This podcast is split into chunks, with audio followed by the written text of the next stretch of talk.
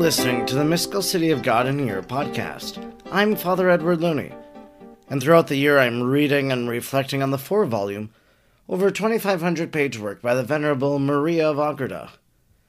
If you would like to discuss today's readings, you can head on over to Facebook and there find the Mystical City of God in a Year podcast group, and you can then share your own thoughts and insights about today's readings. If you would like to support this free podcast, you can do so by sending a tip through Venmo to the handle Mystical City of God. Let us now thank God for the life of Venerable Maria of Agreda. Almighty God, you will that all people know the saving power of Jesus' name. Throughout time, you have sent missionaries to your people who proclaim the good news. We thank you for sending Sor Maria to the Jumano people and planting the seeds of the gospel in their heart and in our land. She taught them the good news and prepared them for baptism. We look to her example in holy life and wish to be taught by her today. Sor Maria, teach us how to pray and meditate. Teach us how to imitate the virtues of Our Lady. Teach us the mysteries of our faith. Almighty God, stir a flame in our hearts, the same missionary fervor of Sor Maria, so we may be as emboldened as she was to proclaim the gospel of our Lord Jesus Christ, who lives and reigns with you in the unity of the Holy Spirit, God, forever and ever. Amen. Today is day number 360. We are reading from Volume 4, Book 8, Chapter 19, paragraphs 740 to 746. 740. The most prudent mother prostrated herself at the feet of her son, and with a joyous countenance answered, My son and my lord, I beseech thee, let thy mother and thy servant enter into eternal life by the common portal of natural death, like the other children of Adam. Thou, who art my true God, hast suffered death without being obliged to do so. It is proper that as I have followed thee in life, so I follow thee also in death. Christ, the Saviour, approved of the decision and the sacrifice of his most blessed Mother, and consented to its fulfillment. Then all the angels began to sing in celestial harmony some of the verses of the Canticles of Solomon and other new ones Although only St. John and some of the apostles were enlightened as to the presence of Christ the Savior, yet the others felt in their interior its divine and powerful effects. But the music was heard as well by the apostles and disciples, as by many others of the faithful there present. A divine fragrance also spread about, which penetrated even to the street. The house of the cenacle was filled with a wonderful effulgence, visible to all, and the Lord ordained that multitudes of the people of Jerusalem gathered in the streets as witnesses to this new miracle. 741. When the angels began their music, the most blessed Mary reclined back upon her couch or bed. Her tunic was folded about her sacred body. Her hands were joined and her eyes fixed upon her divine Son, and she was entirely inflamed with the fire of divine love.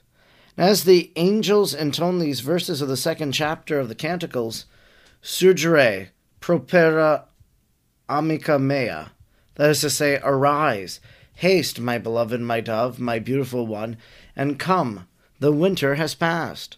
She pronounced those words of her Son on the cross Into thy hands, O Lord, I commend my spirit. Then she closed her virginal eyes and expired. The sickness which took away her life was love, without any other weakness or accidental intervention of whatever kind. She died at the moment when the divine power suspended the assistance which until then had counteracted the sensible ardors of her burning love of God. As soon as this miraculous assistance was withdrawn, the fire of her love consumed the life humors of her heart, and thus caused the cessation of her earthly existence. 742. Then this most pure soul passed from her virginal body to be placed in boundless glory on the throne at the right hand of her divine Son. Immediately the music of the angels seemed to withdraw to the upper air, for that whole procession of angels and saints accompanied the king and queen to the empyrean heavens. The sacred body of the most blessed Mary, which had been the temple and sanctuary of God and life, continued to shine with an effulgent light, and breathed forth such a wonderful and unheard of fragrance, and all the bystanders were filled with interior and exterior sweetness. The thousand angels of her guard remained to watch over the inestimable treasure of her virginal body. The apostles and disciples, amid the tears and the joy of the wonders they had seen, were absorbed in admiration for some time, and then sang many hymns and psalms in honor of the most blessed Mary, now departed.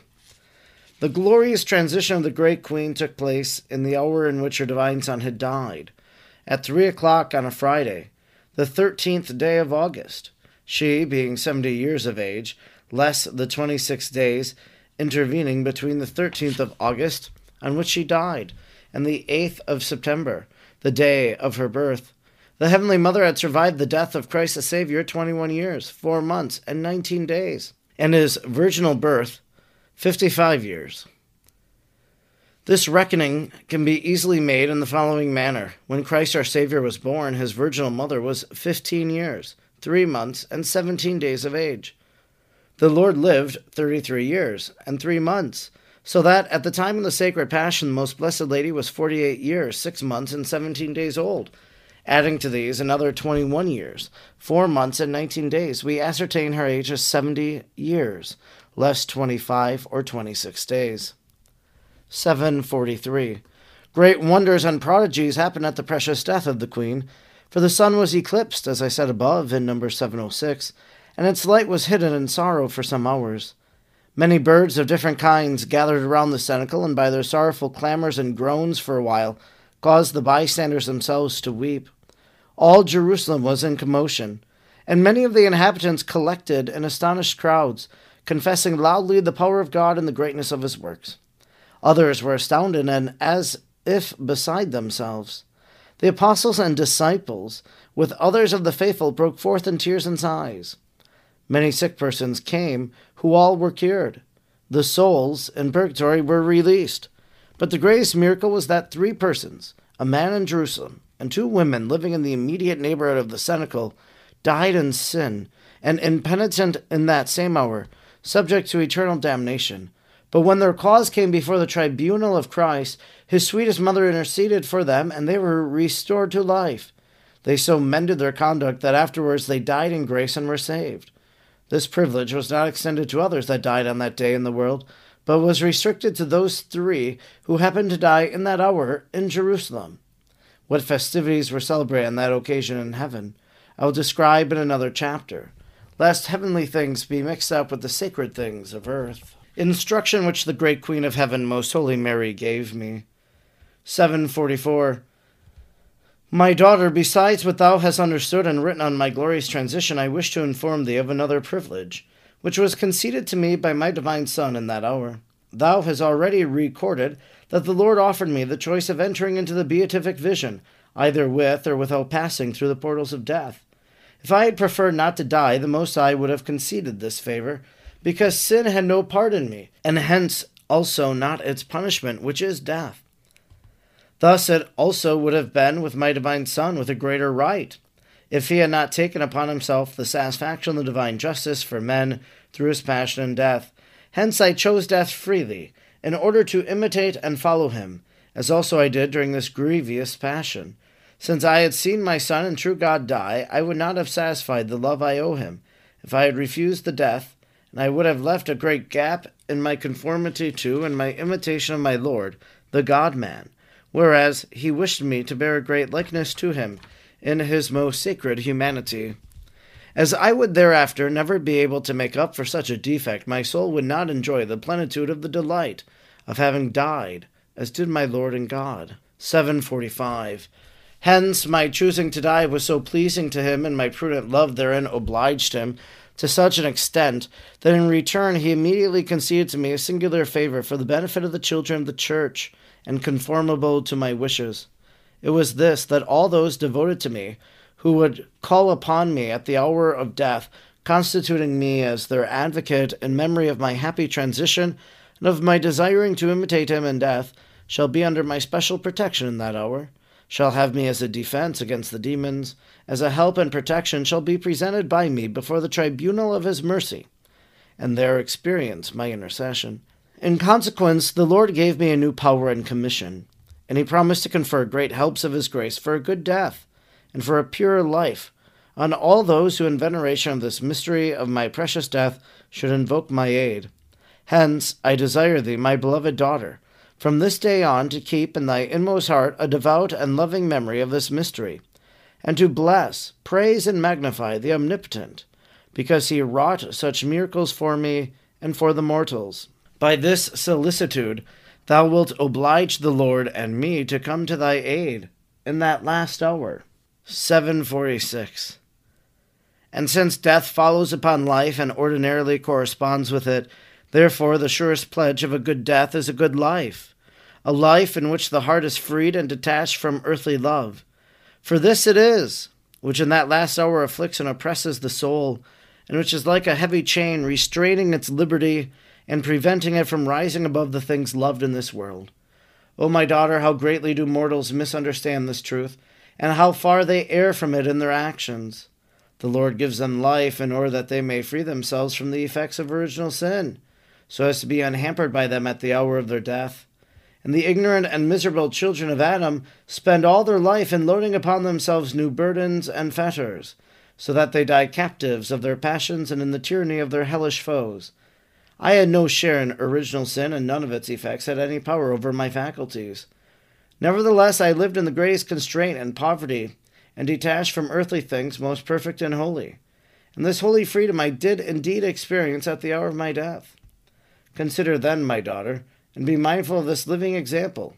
Free thy heart more and more each day, so that with the advancing years thou mayest find thyself more free, more detached, and averted from visible things, and so that when the spouse shall call thee to his nuptials, thou wilt not need to seek in vain the required freedom and prudence.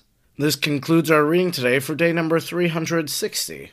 We've been reading from Volume 4, Book 8, Chapter 19, paragraphs 740 to 746. Yesterday, at the end of our reading, Mary was given a choice a choice that she could either have been taken up by God into heaven or to enter into death. And she chooses to enter eternal life by the common portal of natural death. And why would she do something like that? God was offering her something special because she was the Immaculate Conception. She did not need to experience the effects of sin the effect of sin being death. But she chose to experience death because she wanted to do so, because her son did. Now, an immortalist, one who believes that Mary was taken up body and soul into heaven without experiencing death, would tell you that Jesus had to experience death because he was the Redeemer. He had to experience all things so that everything might be redeemed. But Mary isn't the Redeemer, so she doesn't need this experience. Perhaps one could maybe argue that this hints at the office of Mary as co Redeemer, co Redemptrix. That's controversial, a title, uh, one that I don't think we need to explain any further here. But she chooses to enter into death because she wants to share in the likeness of her son. If we talk about the effects of sin, remember it brings us all the way back to the notion of Mary's perpetual virginity, her in partu during the birth of Christ, and the great arguments that took place over that. What did a virgin birth look like? What did Mary experience? What were the effects of sin that she was exempt from? So these are questions that have been addressed for so long. And then we had, as Mary dies, this beautiful moment in which three souls damned to hell because of Mary's intercession come back to life, I believe, was my reading, my interpretation of what we read, that they were given a second chance, and because of that, they repented and changed their life, and then were worthy of the kingdom of heaven when they died another time. It's anecdotes like that that make me really appreciate and love the mystical city of God. To think about the efficacy of Mary's intercession before the throne of God. As we think about Mary's holy death And as we read about the death of Saint Joseph earlier in these works, I think it calls us to think about our own death and wanting a holy death for ourselves. We can only hope that we could die in the state of grace and die in a similar fashion as Our Lady. I'm Father Edward Looney, and throughout the year I'm reading and reflecting on the four volumes of the mystical City of God. I'm grateful you joined me today, and I hope you'll join me again tomorrow. Until then, may God bless you and Mary pray for you.